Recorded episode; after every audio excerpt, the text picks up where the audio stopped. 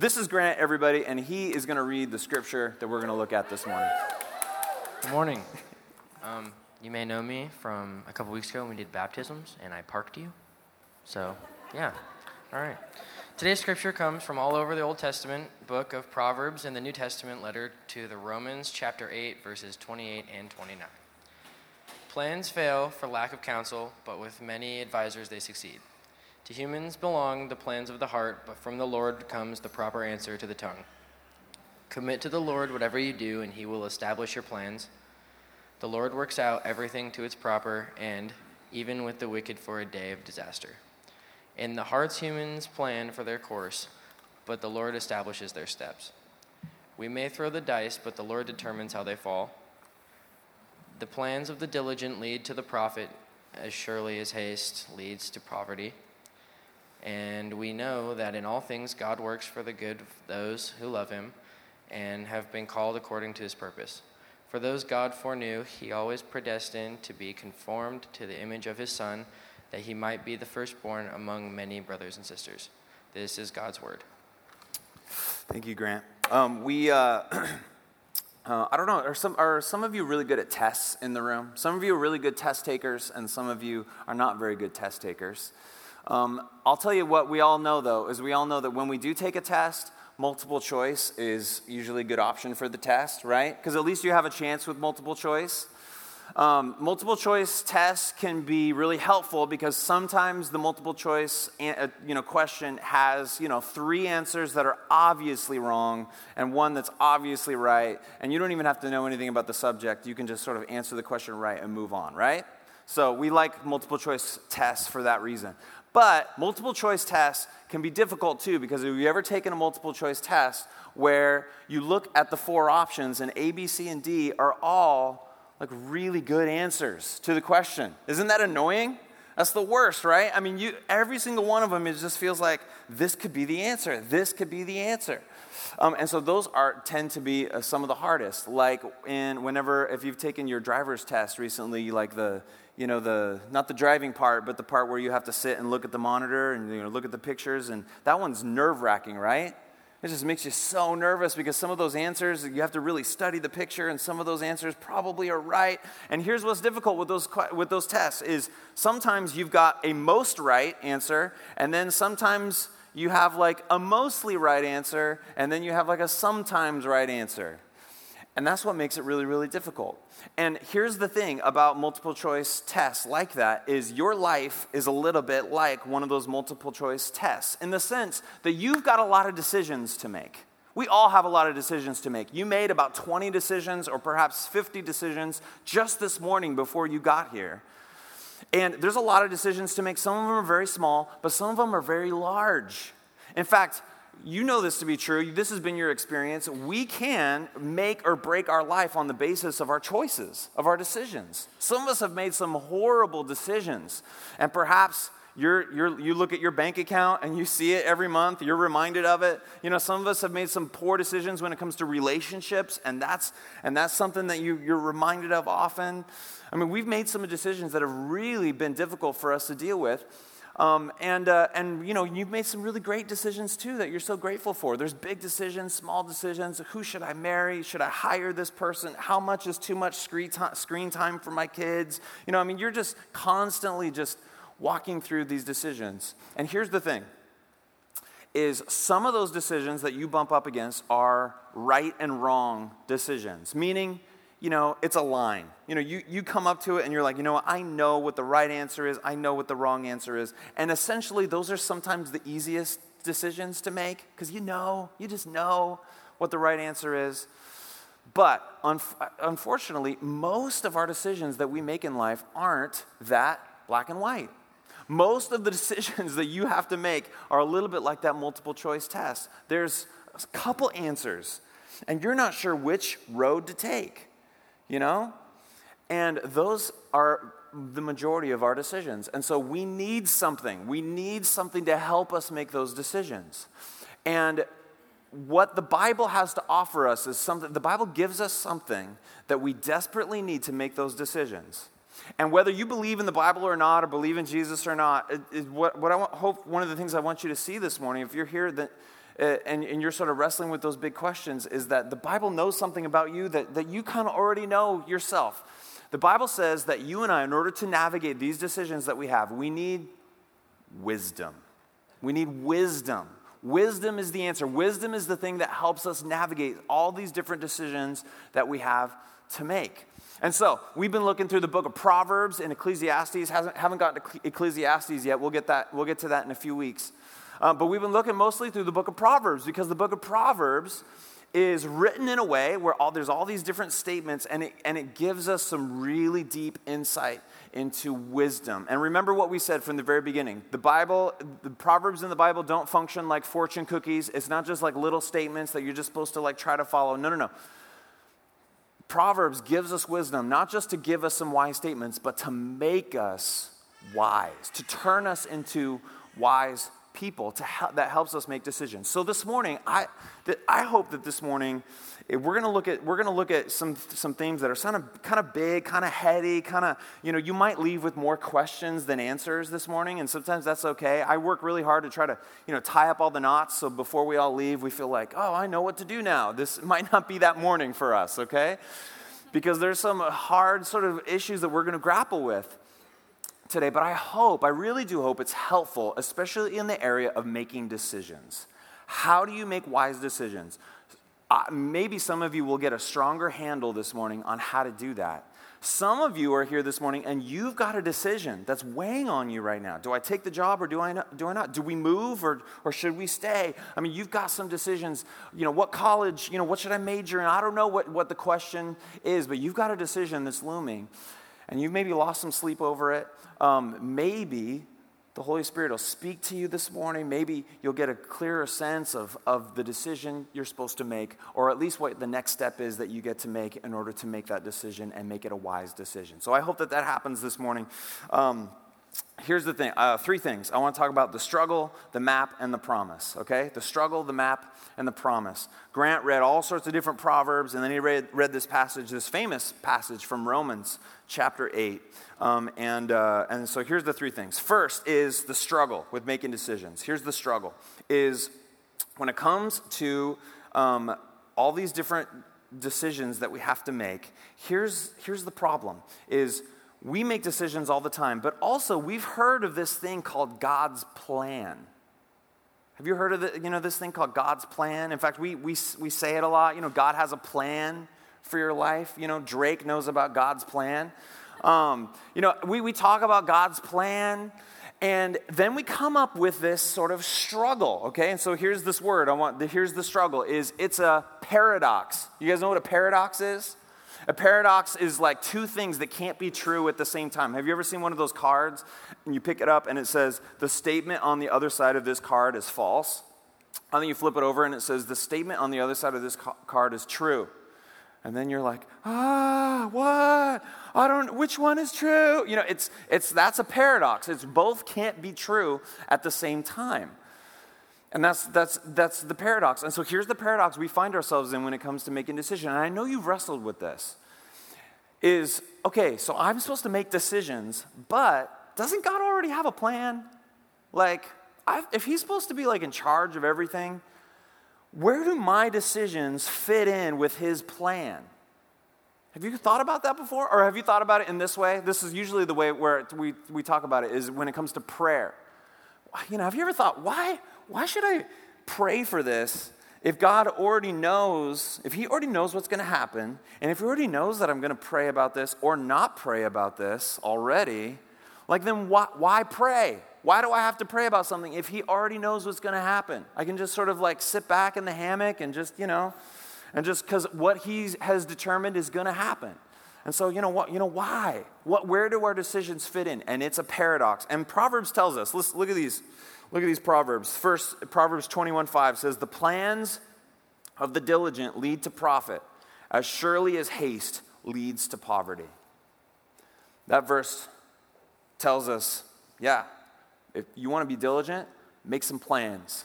Make some plans. Your choices matter. Act. Don't sit around. Do something. You know, strategy is important. How you approach your life strategically is important. Um, the plans of the diligent lead to profit as surely as haste leads to poverty. And then And then in another place in Proverbs, what we read this morning, it says this it says, We may throw the dice, but the Lord determines how they fall. Wait a minute, I'm supposed to make plans, but yet at the same time, every coin flip, everything comes down exactly how God determines. He controls it all. How do those things work together? Um, it's the big idea of do our choices determine our re- reality or our choices already predetermined? It's this big discussion of free will versus determinism. So many movies are about this. I just listed the ones that came to my head initially The Adjustment Bureau. Do you remember that one? 12 Monkeys. Uh, Memento, Minority Report, Looper, Run Lola Run, Sliding Doors, Back to the Future. And that's just a tiny little snippet of all these movies and television shows. You know, you, Twilight Zone, you watch that. So many of those episodes are about this idea. How, what, what's the point of making decisions? Do our decisions determine the future or is it already determined? This is sort of this big conundrum that we find ourselves thinking a lot of times. And here's the paradox. Here's the paradox is first of all, either your choices don't connect with your reality or every choice is determined uh, or every choice is determining your destiny.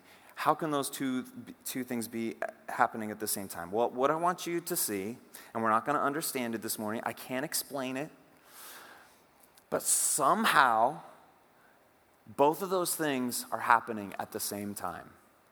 Somehow, somehow, God is in control of it all. He determines it all. He's sovereign over it all. And yet, your choices matter. That somehow God's plans are incorporating your plans, that He's got destiny set, and yet at the same time, you're responsible for your decisions. You're not being forced to make them. You can, you're free, but yet you're determined at the same time. How does that work? Well, listen, I don't know. and you don't know either. That's why we're not qualified for this gig, right? That's why we can't, that's why we're not God. We can't do this. But what I want you to see is that if you believe in one or the other, both of those are bad news. There's a lion on this side of the path and an alligator on this side of the path. If you believe that all of your decisions determine your future, or if none of your decisions matter and if it's already set, both of those are, are, there's danger on both of those, and we have to somehow sort of walk our way through the paradox, and God helps us with walking through that paradox. I'll tell you in a second. But first, let me just show you. If you believe, and I have notes up here, if you believe that everything is predetermined and fixed, if you believe that everything's already predetermined and fixed, well, then that means, that means your choices don't really matter. It's going to happen anyways, or no matter what you do there's some problems with believing this way. You know what it's like? It's uh, this, this sort of view. It's kind of like this. This is what I do with my kids whenever we play Wii. All right, my son William, um, he, uh, we have this game on the Wii. Uh, it's like it's like Olympics, or maybe it's maybe it's Wii Resort. And there's this one game where you can run, you can jog, and what you're supposed to do, and to play it correctly, is you put the controller in your pocket and you just run like an idiot in your house, like this, you know, just in front of the TV, and then your little character on the screen just like runs for you, you know and you just run and you can run faster, you know, or you can run slower. And see, my six year old William has no idea that it works like this, okay? So what he does, so I sit on the couch and he stands in the front. He's like, hey, can I play that game? I'm like, sure. And so he stands in front and he starts running, and I just stand in the back and go like this. I'm just like this. And then when he runs faster, I move it faster. And when he runs slower, I move it slower. And he's just on the, and he thinks he's just like controlling the whole thing. I mean, he thinks that's him. And oh, he's doing it. And I'm just sitting in the back, you know. Do, do, do. You're doing great, buddy. Way to go. Is that what God's doing with our life? Is that what's happening? We think we're making decisions, but he's just sort of, you know, he's like, ah, you know, hey, good job, buddy, you know, but hey, don't worry, I got it.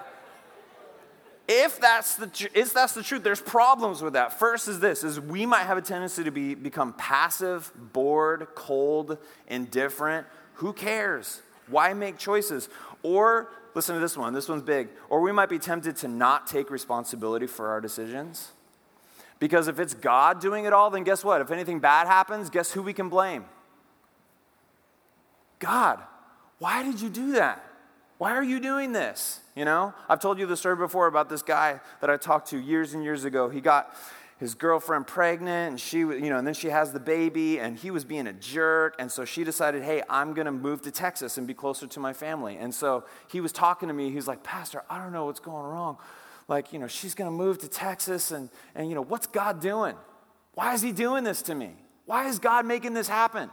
And i took that moment as a good pastor should to just you know be really encouraging. And i said bro god's not doing this. You're being an idiot. You're just being a doofus. That's why she's moving away. Don't blame this on God, right? So if you believe that God's determining everything, it's easy to not take responsibility and to blame God for things. And also, you won't know what to do with evil and suffering. Because when evil and suffering come, when you, when you encounter hard, hard things, then you're going to believe that God did it all, He sent it, and you will have a tendency to become angry at Him and bitter towards Him. On the other hand, if you believe that your destiny is completely determined by your choices, then yikes. If, your if your future, your destiny is completely determined by your choices, wow, first of all, that's a lot of pressure.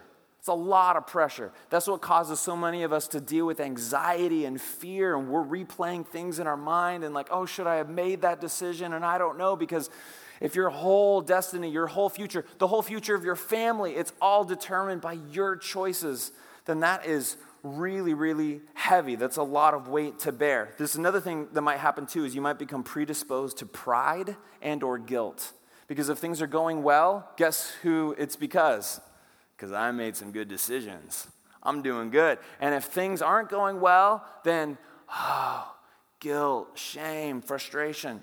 This is where in India, where Hinduism is very is, is, is the major religion, there's this caste system where there's people who are pushed to the fringes of the society, and there's people who are, you know, in the upper echelon of society. And one of the reasons that's the case is because they believe in something called reincarnation. If you live a good life and make good decisions, then you get rewarded. In your next life, you become something better.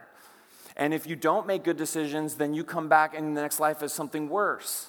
And so, if you believe that, see, there's consequences to beliefs. If you believe that, then if you are born into a rich family and you know you've got you know things are going well for you, then you are going to make the assumption that the reason why things are going well is because I'm awesome, and the reason why that person is on the side of the road begging is because it's their fault. They made some poor choices, they made some bad decisions, and you will easily look down your nose and everyone else who isn't like you. If you believe that all of your decisions and all of your choices are determining all of your future. And then, last, the problem with this view, too, is that um, you also won't know what to do with suffering.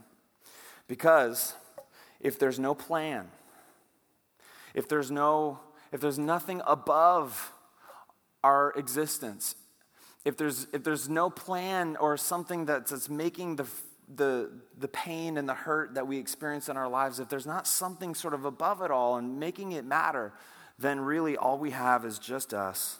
And there's really no meaning in our suffering at all, and there's no redemption, and it's super depressing. In fact, both ways are depressing. And so that's why the Bible says that you are free to make your decisions. You are responsible for you, your decisions. You should make decisions, you should act, and yet at the same time, every coin flip, every roll of the dice, it comes down exactly how God determines. Again, how do those two things work? I don't know. But he guides us through the paradox. And that's the second point is first, there's this paradox that we have to wrestle with in making decisions. Your decisions matter. God's in control.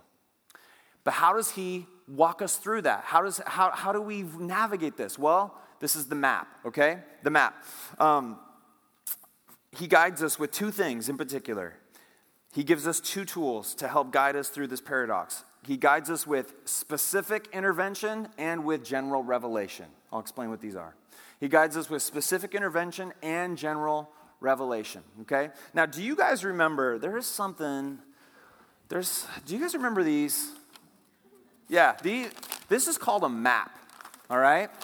In fact, I sent Caitlin to the, uh, to the, uh, you know, the convenience store down the street to get me one of these because I didn't have one in my car anymore, and neither did she. And we asked around, and nobody else seemed to either. And she went to the convenience store, and the convenience store person was like, A map? what is that? You know? And there's like behind this other display, and then they rung it up, and there wasn't even like a SKU in the in the in the computer system for the map anymore because we we we don't use these that often anymore, right? Because what do we have? We've got oh yeah, we've got these, right? We've got turn by turn navigation. So helpful, right? We, we don't need these as much anymore. But what I want you to see is that God guides us with both. He guides us with specific, um, with specific intervention and with general revelation. Let me explain. First, one of the things that we should do when we come up against a decision, if you've got a big decision to make, what should you do? Well, you should pray and you should ask God to reveal the way. In fact, that just rhymed, and I didn't even plan for that to rhyme, but that was perfect. You should pray and then ask God to reveal the way. Um, that's so good for us to do. We should do that. And you know what God will do sometimes? He will give some, some specific instruction. He will. If you're faithful to pray, He will.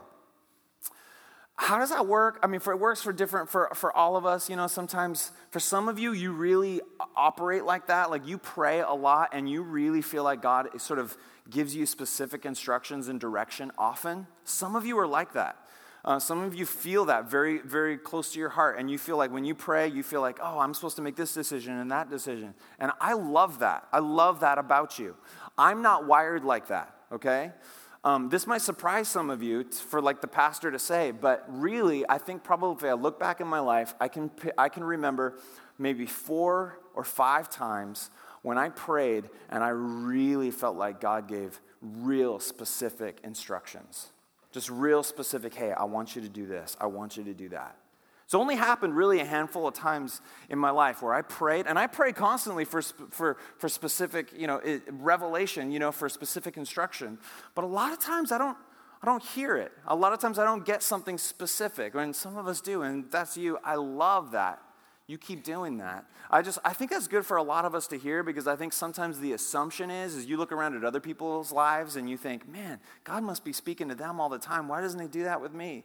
And I just want you to hear from me that it doesn't happen too often in my life. That God gives me turn by turn instructions on what to do, what next step to take the way that God guides me, and the, I would say the way that God guides most of us in our lives, isn't through turn by turn navigation necessarily, but you should pray for that. But He guides us with something a little bit more general. He guides us with, with general revelation. We're going to call that, for the purposes of this morning, wisdom. He gives us wisdom. He gives us wisdom to make decisions. It's kind of empowering to know that there's a lot of decisions in your life that you should pray, you should pray, but God isn't necessarily going to give you instructions on everything you're supposed to do in your life. That's why He gave us wisdom. He gave us wisdom. He gave us a map. He gave us the scriptures so that we aren't, don't have to ask him for everything. My son is eight, and a lot of times at night, at around 8.30 at night, he'll be like, Dad, can I stay up past my bedtime? Sometimes I say yes and sometimes I say no, but it's appropriate for him to ask. He doesn't get to make that decision by himself. But imagine my son is 25 and he's calling me at 8:30 at night and he's like, "Dad, can I stay up past 8:30?" I'd be like, "Why are you asking me, weirdo?" Like, you don't have to ask me. Get off the phone. You're 25. Why is that? Is because I want to raise him in a way where he is someone who's able to make wise decisions for himself. Therefore, we should ask God for specific intervention. But remember that he also guides us with general revelation. He guides us with wisdom, and he doesn't have to hold our hand through every decision. Why? Because he wants you to become a person who is wise and makes wise decisions. That's the map. Here's the promise. Here's the promise, and it takes us to this really famous passage in Romans. And I even I hesitated just to like even open up this box because, like so many things, this is four sermons, just this verse right here. But briefly, I gotta. It's so important for us to understand how does God guide us with these with uh, with in this paradox. Here's what it says. This is Romans eight 28 and 29 has to go with it. A lot of times we just read Romans 8 28 and we forget that Romans 8 29 is right afterwards and it's such an important verse. It says, And we know that in all, listen to this. This is a, in, uh, on first glance, this is like, whoa, this is a crazy promise. And what, it, but what is it really promising? We'll look at that. We'll look at this. And we know that in all things, God works for the good of those who love him, who have been called according to his purpose. For those God foreknew, he also predestined to be conformed to the image of his son, that he might be the firstborn among many brothers and sisters. What does that mean? Well, I am so glad you asked. here's what I think it means. Here's, here's a couple things that I don't think it means, okay? Sometimes that's more helpful to know. What does this something mean? Well, you can flesh out some things that maybe it, it doesn't mean or what it's not saying. First is this. Think about, think about this. First is this verse seems to tell us that all things happen to people who love God. This is, this is important for you to sort of hold on to. That all things happen to those who love God. It is often sort of um, explicitly preached or just sort of implicitly believed by many Christians that if you are a Christian, you will not get cancer.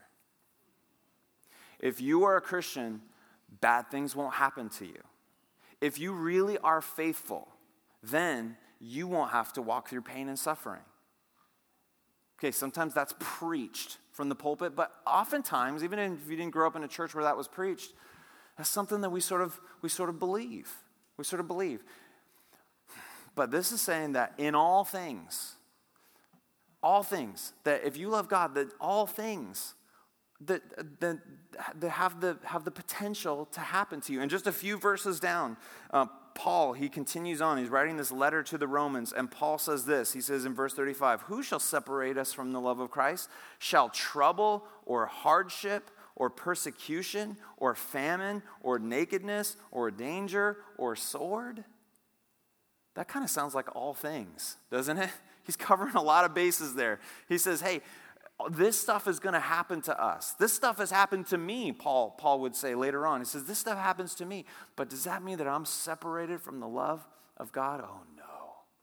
Oh, no. All things, all things happen to people who love God, which means that God's promise isn't that bad things won't happen.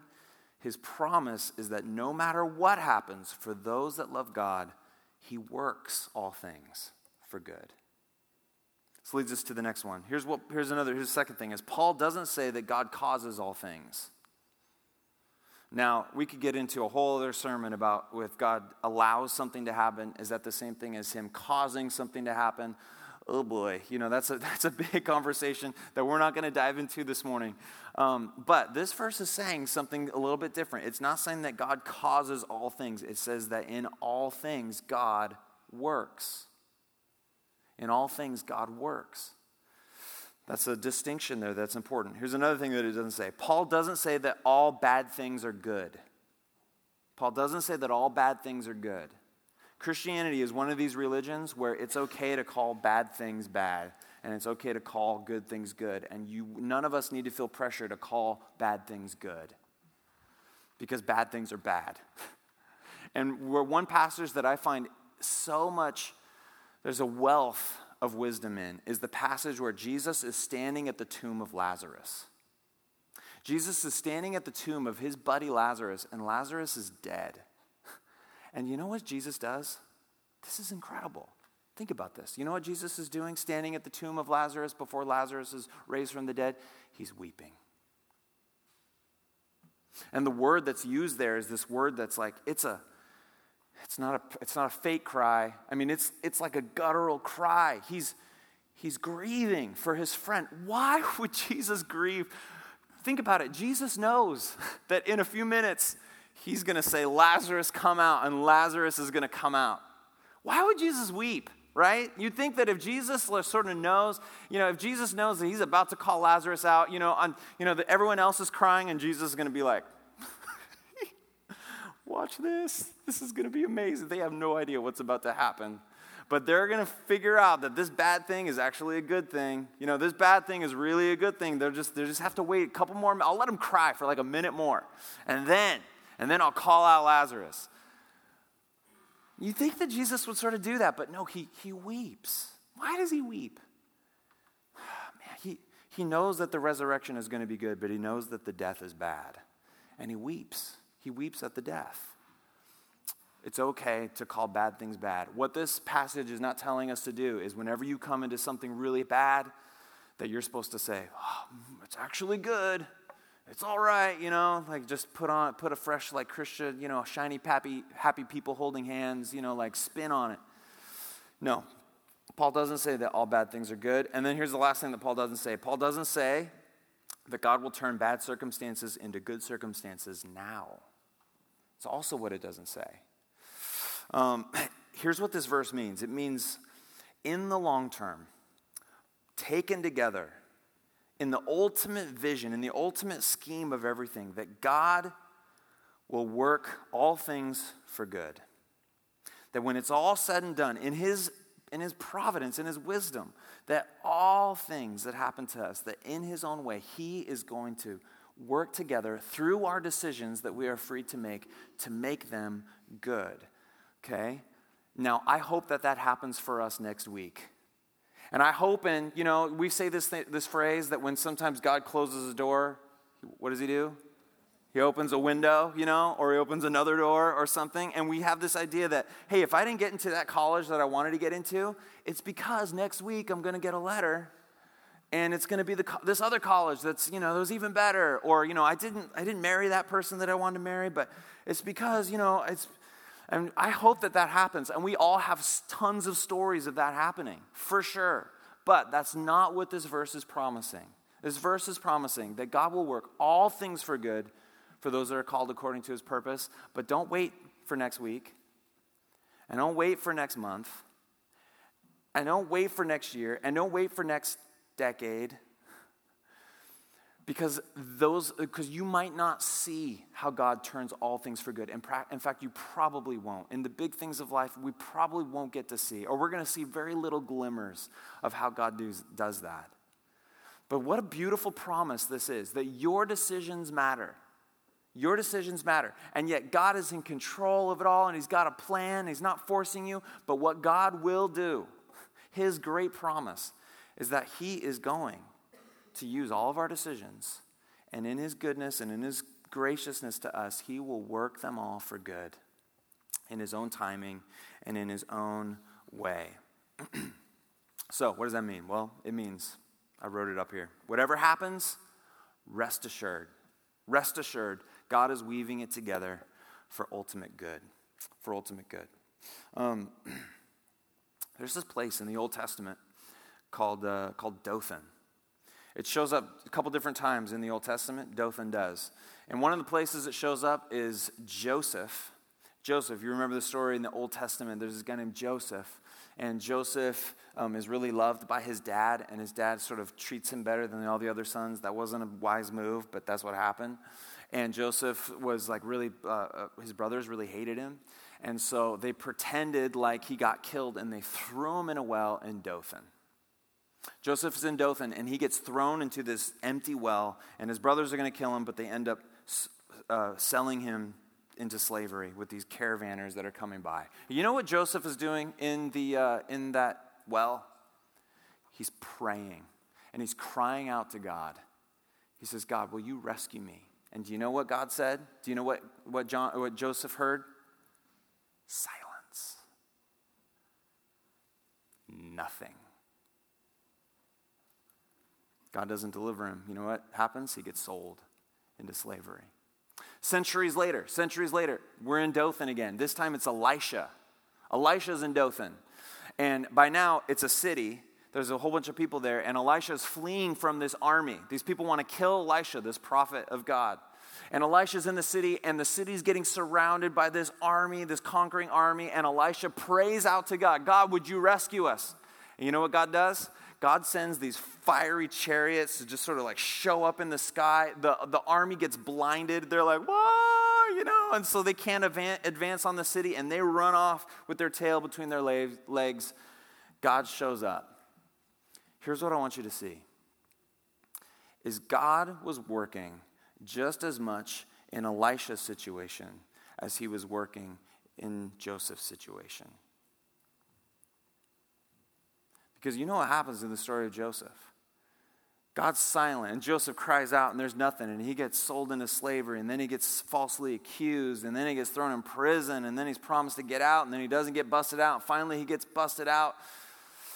And what happens is, God doesn't answer Joseph's prayer when he's in the well.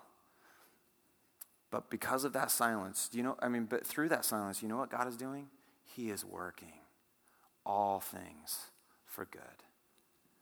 Thousands upon thousands upon thousands of people get saved because Joseph gets put in this position where he has the authority to save. His family gets saved. The nation of Israel gets saved. God is working in both. He's working for good. What is this good? Well, listen, this next verse, Romans 8 29, it tells us. How does God work all things for good? What kind of good is this that He's working? It says it right here. Go back to that verse. This is Romans 8 28. It says, and we know that on all things God works for the good of those who love Him and been called according to His purpose. For, for those God foreknew, He also predestined. Why? What is this good? What did he predestine us for? What, what's this good that he's going to be sort of working in our lives? Is he going to make, is he promising to make all of our life situations good? No, no, no. He says this. He says, What's it all for? How am I going to make it good? Is I'm going to conform you into the image of my son. Listen, listen. God's promise is not that he's going to change all of your life circumstances into good life circumstances. That's not the good he promises. I hope it happens. It, it will for many of us. But his promise is better than that. His promise is even better than giving you good life, like, life circumstances. His promise is that through whatever life circumstances you find yourself in, He is at work conforming you, transforming you, turning you more and more into the image of His Son that through any circumstance you walk through, if you love God, if He is King of your life, then you will begin to look more and more like Jesus. You will begin to have more and more wisdom. And no matter what happens to you, no matter what is thrown your way, no matter what that all things is that might happen to you nakedness, famine, sword, whatever it is you know what? Your life is not predicated and built on your life circumstances. You know what it is? It's predicated and built on this idea that you are loved, that He loves you, He will never leave you, and no matter what happens, He is depositing more and more of Himself into you. He's transforming you to become more and more like Jesus. That is good. That's, that's last. That's enduring. That will never leave you. God's love for you is so pervasive, so heavy, so there always that you can be assured. You can rest assured. No matter what happens, no matter if you get that cancer diagnosis, no matter if you know, you've got a, a, child who's sort of run off and, and, and wayward and you know, you're just praying and asking, you can, you can just know no matter what is happening in your life that's bringing you turmoil and strife and you're trying to plan out the future and you can't plan it all out, here's the good news is that God works all things for the good for those who are called according to his purpose. And what's that good? He is transforming you day by day to be somebody who has their life built not just on their life circumstances, but on this good life that God promises, which is Jesus formed in you. Jesus formed in you. Jesus formed in you. Ray Pritchard, he's a preacher that I appreciate. He says this about this passage, and I really liked it. He said, he says this Our danger is that we will judge the end by the beginning. Or, to be more exact, that we will judge what we cannot see by what we can see. That is, when tragedy strikes, if we can't see a purpose, we assume there isn't one. But the very opposite is true. Many of the things that make no sense when seen in isolation are, in fact, working together to produce something good in my life. This is a divine synergy, even in the darkest moments, a synergy which produces something positive. And that good that is ultimately produced could not happen any other way. God has predestined you and me to a certain end, and that certain end is that we might be conformed to the image, to the likeness of Jesus Christ. When Paul says that all things work together for good, he is not saying that the tragedies and heartaches of life will always produce a better set of circumstances. Sometimes they do, and sometimes they don't. But God is not committed to making you popular and wealthy. He is committed to making you like his son, the Lord Jesus Christ. And whatever it takes to make you more like Jesus is good.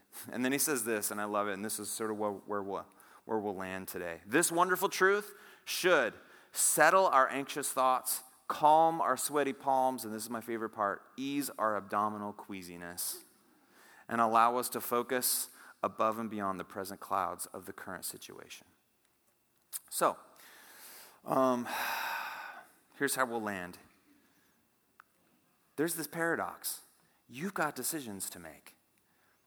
Your decisions matter. You get to take responsibility for them. At the same time, God is in the background, He's sovereign over it all, working through it. That means that you should pray for specific intervention, but you should also lean on, on, on general revelation. God's given you wisdom to make some of these decisions.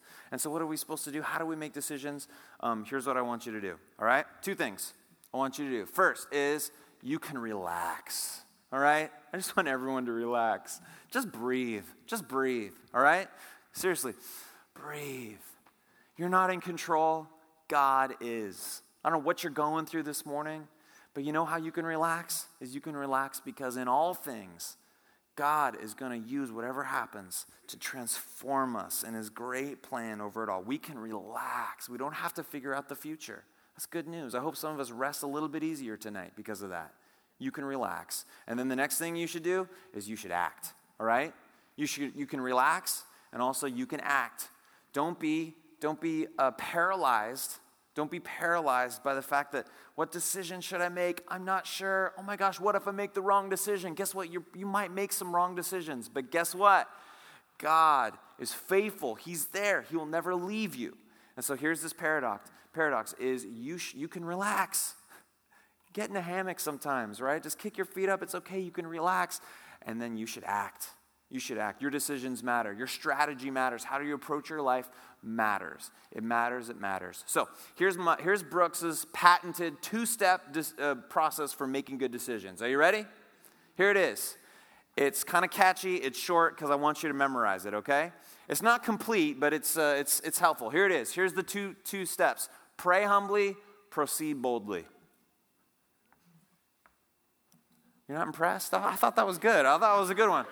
Pray humbly. no, you're not supposed to clap. No, I don't want that. Come on. Hey, let's say it together. Ready? Ready, to go. Pray humbly, proceed boldly. Let's try it again. Pray humbly, proceed boldly. You know what you should do when you got a decision? You should pray. You should pray humbly. God, lead me, guide me, show me the way. I hope He speaks to you. If you, if you don't hear something clear, guess what?